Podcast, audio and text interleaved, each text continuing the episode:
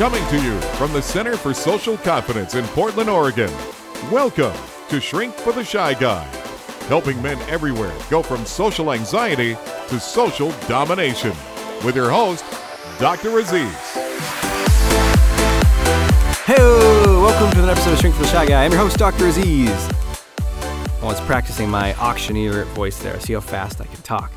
Welcome to today's episode of the show. I'm talking fast because I am excited to share with you the second half of my interview with Dr. Robin Zasio. It is chock full of super liberating stuff. I mean, I gotta say, I've been doing this work for many years, and just talking to her, you're just gonna feel more inspired.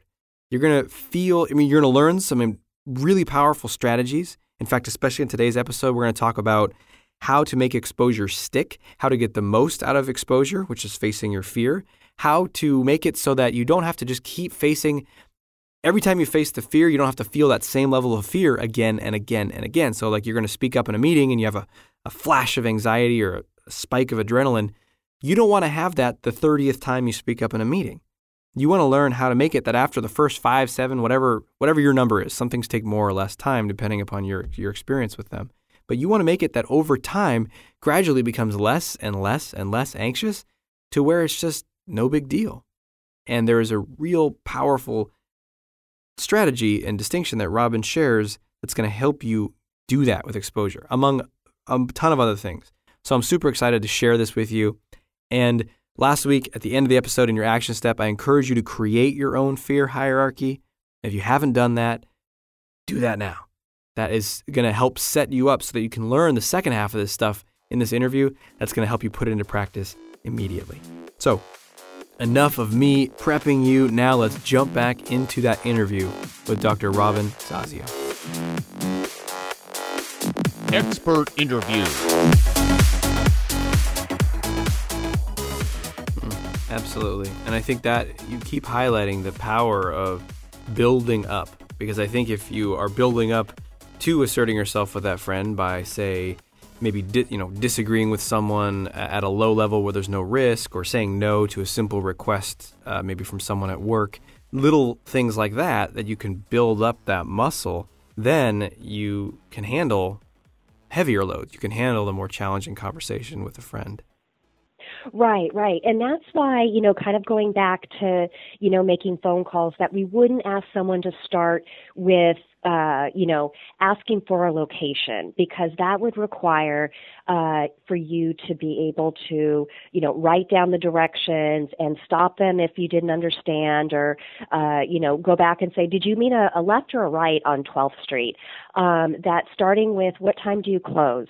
Okay, thank you, and hanging up the phone. What time do you close? Okay, thank you, and hanging up the phone. You know, just doing that over and over again, and then working your way up to some of the, as you mentioned, heavier loads or the more um, challenging things that that would just require a little bit more sustained uh, contact. So, you know, again, a lot of people will say, "Well, I want to be able to go to a party or I want to date and I can't do these things." And and that's the well, you know, you're not going to dig a pool, uh, a hole for a pool in a day. That we have to give it time. We have to build up um, because it's there's a confidence uh, building that happens. And I know that that's really huge um, on your plate, and that is helping people to build confidence. But like anything, you know, I'm a um, avid equestrian, you know, and the place that we start is not jumping over a four foot fence. The place that we start is learning, you know, how to saddle up the horse, how to groom the horse, how to sit on the horse. And you may be thinking, oh, I just want to get going. I just want to start jumping.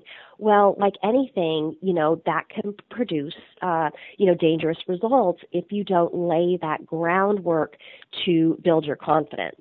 Mm, absolutely. And so, one thing that I think is very important to highlight is when it comes to, to taking the leap, there's a, we need to see, okay, what is my fear actually of? So otherwise, it's this vague danger scenario. And we want to say, okay, what am I actually scared of here? What what is the prediction? And then let me test it and let me see what happens. Now, do you find if people do that, does the fear just naturally subside and diminish with just the exposure, or do people have to do something afterwards to kind of say, hey, look at my prediction, look at the reality, see how they don't fit? Like, is there anything that you do afterwards to help someone really change their predictions for the future so they're not just, just as scared the next time? Yes, and so I think that that's where a lot of people have trouble with exposure is they just go in and they do it, but they're not aware of the thinking process that is so important to attach to it. So again, it sounds really difficult, but it's making that phone call or walking into a store and saying, okay, I'm going to be aware that right now my fear is that the clerk is going to get angry with me for asking a question. Okay, here we go. And then they go ask the question. They find out that the clerk smiled and that they were very friendly or that they walked them to the location and then when they're done with the exposure to be very well aware that what they feared did not happen. Okay, here we go again. I'm going to walk into a second store and ask for another location of an item. And then they're aware when they're done with the exposure that that conscious thought of what I feared did not happen. Um, because in essence, what ha- what's happening is there's chemicals that are firing, telling you there's danger, and so the those chemicals firing are are misfiring, telling you that there's danger when there's not. So what we're going to do is through that desensitization process is help the brain to literally see that what they fear doesn't happen. And so by going in and being aware over and over again, that's actually what stops those chemicals from firing, telling you that there's danger when there's not. And so having that awareness of what you fear didn't happen is the key. Because if you go in and all you're doing is grinning and bearing it, what happens is is you have a spike of anxiety and then the anxiety goes down when you get out of the situation but then you're going to have that anticipatory anxiety the next time and the next time and the next time. When you have that awareness of what i feared did not happen or conversely going back to your point of wow i feared that xyz happened but it wasn't as bad as I had anticipated. That's what's what's really important in the whole process. Yeah, and that is a huge uh, insight because I think it is very possible, and I know I experienced that a lot in my life to just do the thing that scares us again and again. And you can, you can develop a a willingness to face fear, a courage, and yet that you know, if you're experiencing that spike every time, it can be tiring, it can be exhausting, or at the very least, it can just take some of the joy out of the things you're achieving or getting. So I think that is Absolutely. very valuable uh, tip there. I really appreciate that. We are going to take one moment, take a quick break, and be right back right after this. Have you ever been stuck in limbo? You know, that awkward situation where there are several groups of people talking around you and you aren't part of any of them? You want to jump in, but you're not sure how to do it or what to say. So you slink into the corner, grab a drink at the bar, and pretend to look busy on your cell phone. Tired of this less than optimal strategy?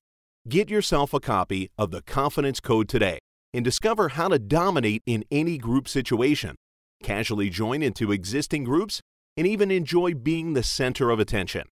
Go to yourconfidencecode.com now to get started. Yeah, and I think it's really liberating too when you're scared of something.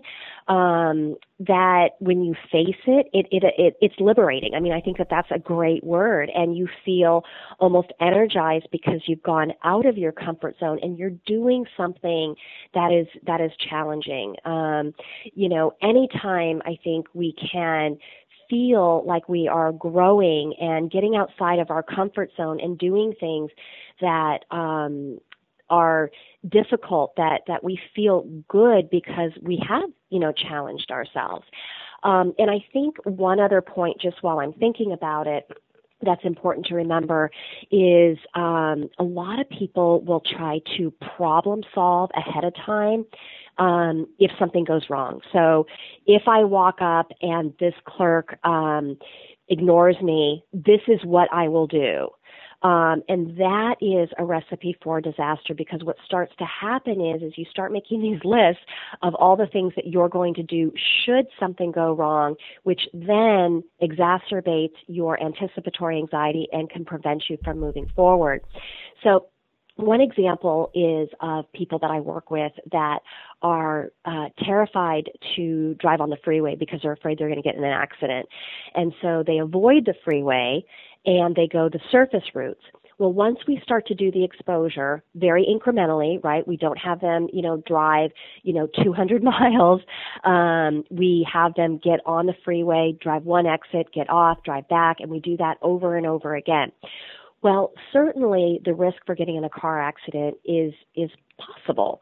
Um, but what what I have found is that if, and this hasn't happened very often, someone does get in a car accident, then they find that it wasn't as bad as they thought. And in that moment, they made a plan accordingly rather than prepare. If I get in an accident, I'm going to do these five things. I'm going to have my cell phone.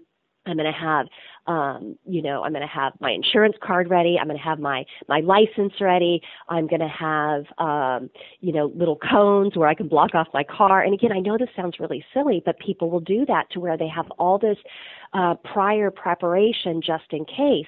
When in fact they find out that, oh, you know what, it was just a little fender bender, um, you know, and it didn't even mark my car. Or it was a little fender bender, but we didn't have to, you know, call the police. We just exchanged licenses. And for many of us, if we just go through life dealing with things when they come up or if they come up, we have a lot more freedom. Yeah, it can be pretty exhausting and a heavy load to carry to be constantly anticipating and problem solving every situation and every nuance and really reliving or pre living a lot of painful experiences that, that aren't going to yeah. happen and then trying to solve them. So I think that's that is a a much more peaceful way to live.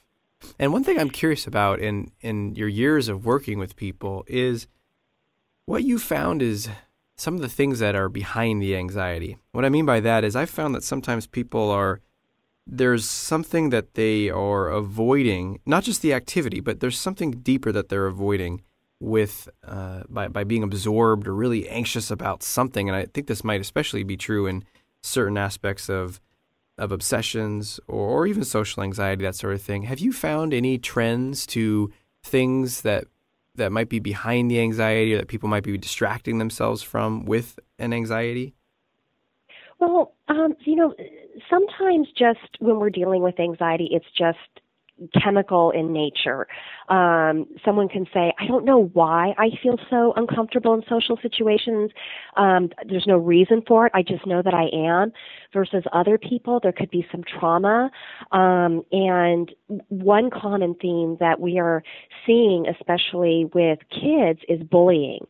And uh, bullying just has so many detrimental uh, effects on people. And especially as a child when we're we're you know learning about social situations and how to interact with others and our brains are still formulating and you know peers are, are so important uh, to us. And if you're bullied that can then create a chemical imbalance which then causes um, you know people to be fearful of going into situations. And so by avoiding it does not trigger those memories from the past and how bad that felt.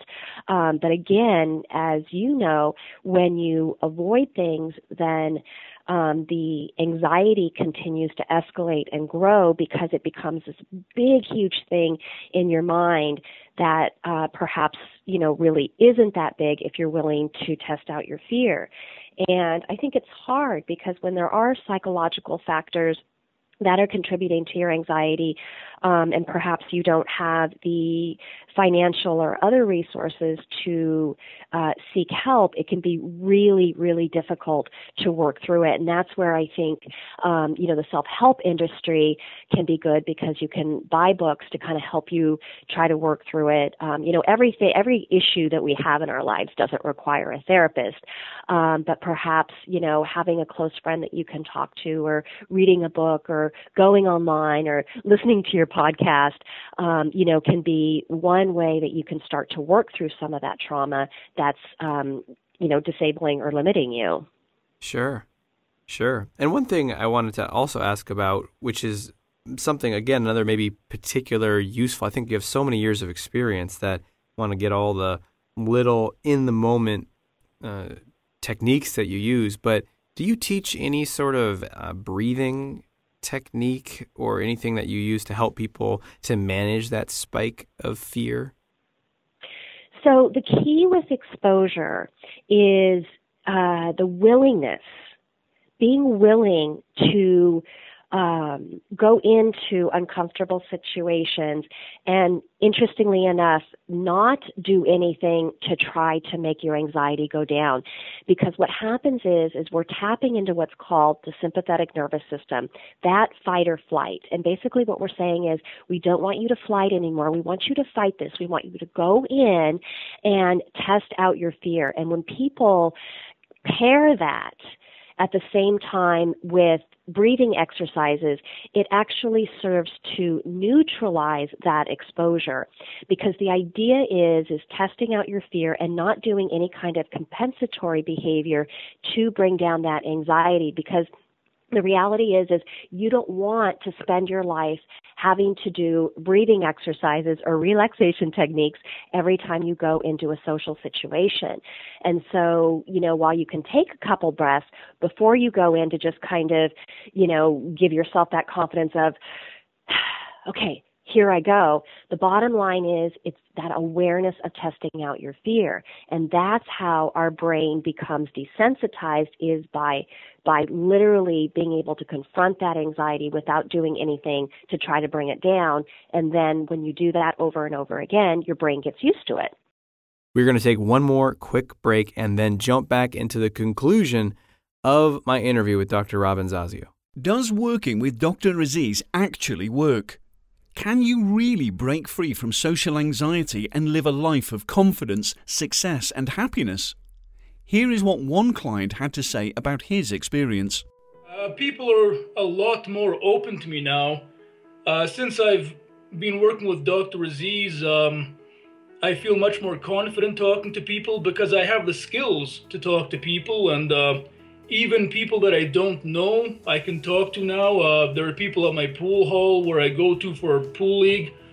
Th- been there every weekend for a couple of years now, and half of them I didn't know because I didn't have the social skills. And now I'm talking two, three hours a night every time I go to pool league with them. And when I'm in the bar, when I'm in a coffee shop, I can start conversations with random strangers, and it's really improved my quality of life. So I think uh, Dr. Aziz is an investment in yourself, and he can teach you a lot of things on uh, how to develop some good skills and improve your life. To get started on your journey towards lifelong confidence with Dr. Aziz, simply go to socialconfidencecenter.com forward slash coaching. Right, right. And what about someone doing some exposure where they have they haven't done it yet. Let's say they're afraid to uh, speak and speak up, and they're they're going to lead a meeting at work or do a presentation. There's going to be a number of people there. It's going to be an important event, and let's say they were to stay at home before the event and imagine it and then feel all that fear and then not try to get away from it, not try to resist it, just let the fear kind of course through them and they just sort of sit there and feel it and don't resist it, maybe notice it in their body. Have you found something like that to be valuable beforehand? So my concern with that would be that if they are they are at home and they're just playing out this scenario in their mind over and over again, that it would build for them and potentially cause more anxiety.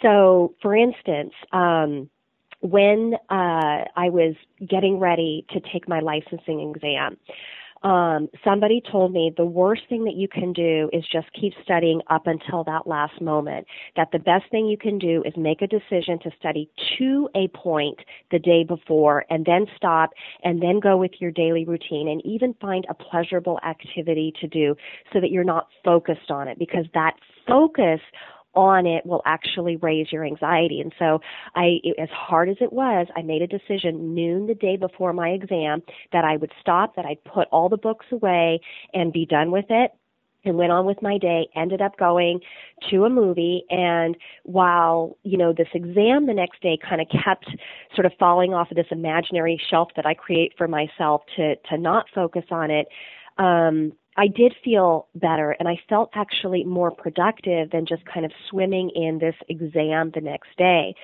So if someone has a a, presentation uh, in this example, I would say the best thing you can do is go to work and go through your daily routine.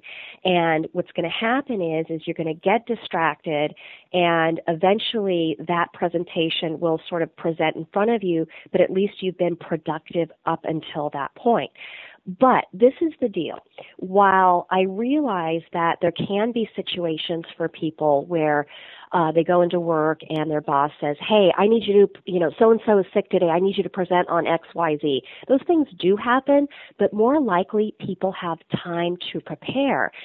So this is where the exposure would come in where someone would uh, begin to prepare the presentation and then practice it so they could practice it just by standing in their their house, you know, going through the presentation and then practice by standing in front of the mirror, then practice by doing it in front of a friend and then perhaps two friends, perhaps two friends and a family member, and then building that confidence by doing it over and over again to where when they go in, they feel much more equipped. It doesn't mean that they're not going to have anxiety, but they will likely feel more equipped. That's great. I got a great image of a uh, someone like giving the presentation in front of their dog and their small children. Gather around, everyone. Yeah, yeah. I'm going to tell you about well, the uh, know, uh, the numbers. so so back in the day, and I don't know, you know, what things were like when when you had to uh, do your exam, but I know for myself, we had both a written and an oral exam. And countless times I would just sit at the table asking myself a question out loud and then answering it over and over again. And I really made a point um, that when I, I I would make a mistake or I'd get tongue tied, that I would push myself to move through it because the reality is is I can't start over. You know, if somebody asked me a question and go, oh wait wait wait, okay no that didn't sound right. Okay, let's do this again. So I would really push myself to to try to pick it up or you know continue if I made a mistake that's where I started. And then what we did was we got study groups to where we would all practice going around the room asking people one question and then answering it. And then we would do two questions and then three questions. And then what would happen was somebody was sort of the the person who was going to be on stage um, who would have to go through a series of questions um, you know, for about 15, 20 minutes from each of the, the panelists, if you will, um, so that we worked our way up to that experience of if I was being asked, you know, a series of questions from a panel of people that you felt more equipped to do so. And it doesn't mean that you, you know, wouldn't make, make a mistake or, you know, get tongue tied or not be able to, to uh, answer the question, but being in those situations repeatedly really built all of our confidence. Yeah, absolutely. And I and I think that there is tremendous power that people overlook in repetition in practice and practicing things that that you might not even think that you can practice. Anything that you speak out loud you can practice. And sometimes people think oh that's strange or that's weird. I, I have a similar uh, experience with uh, many years ago. I was actually very very scared to ask someone out. And so I, I didn't even really try for a long time. But then eventually I worked up the courage to start talking to to women yeah. I was interested in. But then when it came to uh, there was an opportunity to ask someone out, I just wouldn't do it because I was so scared. Yeah. And yeah. so what I did is I practiced how to do it, just like a real casual, like, "Hey, do you have email?" or "What's your number?" or something as simple as that. In those moments, I couldn't get it out of my mouth, so I went home and I just hundreds of times be like, "Hey, do you have email?" and it's amazing how the simple repetition of something out loud then opens the doorway for us to do it in the situation. Well, and I think that that's a great example because, um, you know, I was um, looking over your website and I saw the the picture of you and your wife, and then the picture of your wife uh, pregnant. And if you imagine that you never did all that practicing, where your life would be. Yeah, in the shitter. I mean, you know, it, it, life would be so much different. And I think too that, you know, in some, some ways, I feel like wouldn't it be great to have a crystal ball to say, if you do this, then this is what's going to happen. And and you look at this and you go, oh my gosh, there's no way. I can't even imagine. Like I can't even imagine you know, a, a wedding ceremony, all these people looking at me, let alone asking this beautiful woman, you know, for her email, you know, and it's like, okay, but if you envision that this could be your life, how much better would it be? Because I think you know better than anybody the depression that comes with not doing the things that you want to do, no matter what they are. I mean, anything. So, you know, kind of going back to this um, very systematic desensitization, I go way, way back to right around 1997 um, when uh, me and my friend were going to go to um, Mexico and together, and she said, you know, would it be okay if you know I took some time to go diving? And I was like, of course, you know, it's your trip too. And we were making all of our plans and everything, and I hung up the phone, and a little while, while later, I thought, wait a minute why don't I dive? You know? But it wasn't a matter of putting the scuba tank on and going underwater. It was a matter of doing the in class instruction, learning about it, looking at the equipment, watching somebody how they they put it on and they take it off and you know and then at some point then it was just a matter of putting it on and taking it off. And then it was a matter of jumping in the pool and sticking your head underwater you know. And again it's that same process of you know no one just puts the gear on and, and jumps in. I mean i guess in some cases people do. Um you know but, but that presents yeah unadvisable exactly and that presents with danger because like anything that we're new um, at or have a novel situation, we want to build our confidence. And of course, gosh, that word just keeps coming up over and over again, so that each step of the way we start to feel just a little bit more comfortable. And honestly, I do not recommend that people do what's called flooding. I think it's very, very dangerous, and I think that there are the, the potential for problems is is very very great and so you might say well you know can you explain this this i know you know what flooding is but for the the, the listeners flooding is when you go to the very top of your hierarchy you know so that might be something uh you know like going to a mall and seeing someone that you're attracted to and say hey can i have your phone number? You know well that could be kind of risky you know?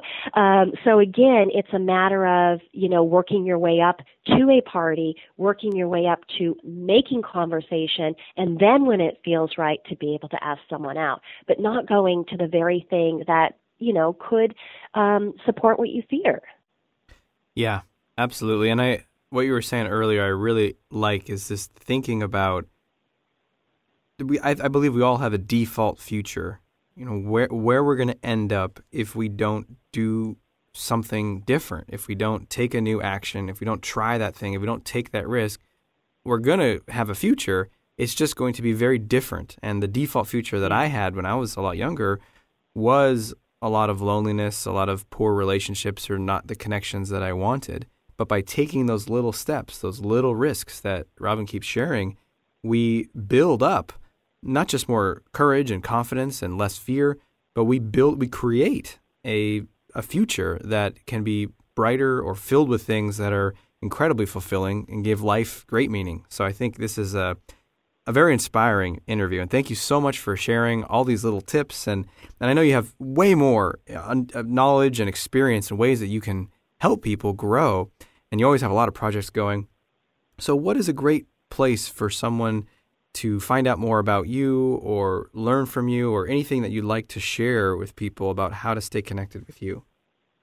Of course. Uh, so we, um, I have a business called the Anxiety Treatment Center, and we're at uh, anxietytreatmentexperts.com, anxietytreatmentexperts.com, and you can go to my website where you'll see uh, information on the different anxiety disorders, what they look like, what you can expect with uh, treatment, and um, you know, just to get a better sense of how to approach um, the desensitization process. I kind of outline, you know, fear, what it looks like, um, the fight or flight system, and um, you know, certainly there's there's great books out there too. Again, you know, not every problem that people have uh, do they need to seek therapy, but the really cool thing is that um, you know today um, there's so much more mental health awareness, and and you know with with all of us working to reduce stigma about seeking help and um, really validating that anxiety is very very chemically driven and that it can be overcome.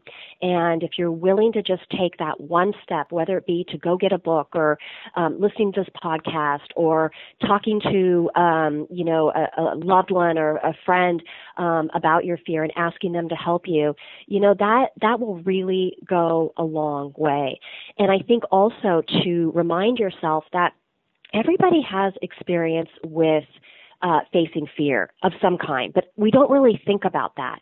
You know, um, going to kindergarten, you know, that's a really scary thing for for a five year old, you know, to do to separate from mom or dad, or you know, to go into a room with a bunch of kids that you don't know.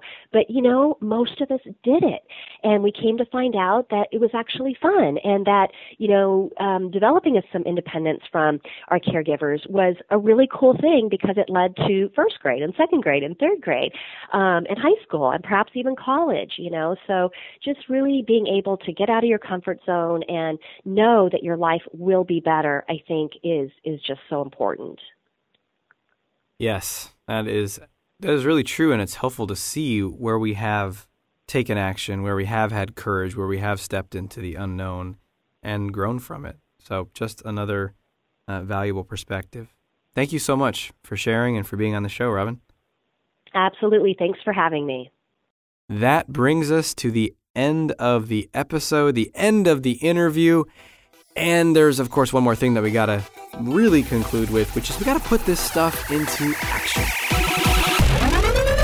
Time for action!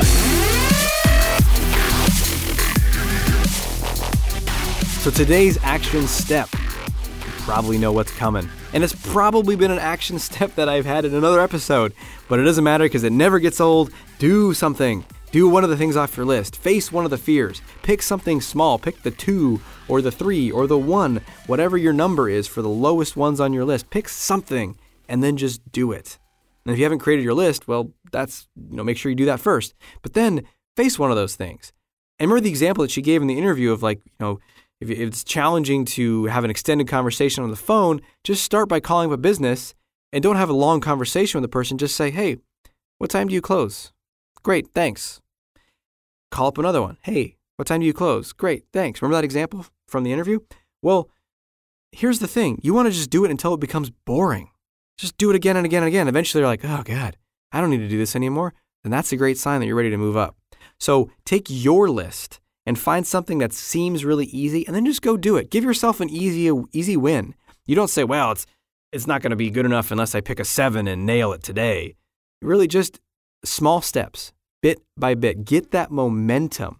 So pick something small, pick a, a one or two, something that's pretty easy for you to do, and just do it a number of times to where it's almost boring. It's just like, yeah, okay, no big deal. You might be surprised. If more anxiety spikes, that's great. Keep doing it until it calms down till you've been able to work through the fear through repetition. So go ahead and pick one thing on your list and do it a number of times. Remember, repetition is key. And if you want to practice it ahead of time, like we talked about in the interview, that can help you as well. So go out there, get into action, do something, and let me know how it goes. Go to facebook.com forward slash social confidence, post about your experience there, share. You can also go to shrinkfortheshyguy.com and share about your experience there. Send me a message through that as well. So until we speak again, may you have the courage to be who you are and to know on a deep level that you're awesome.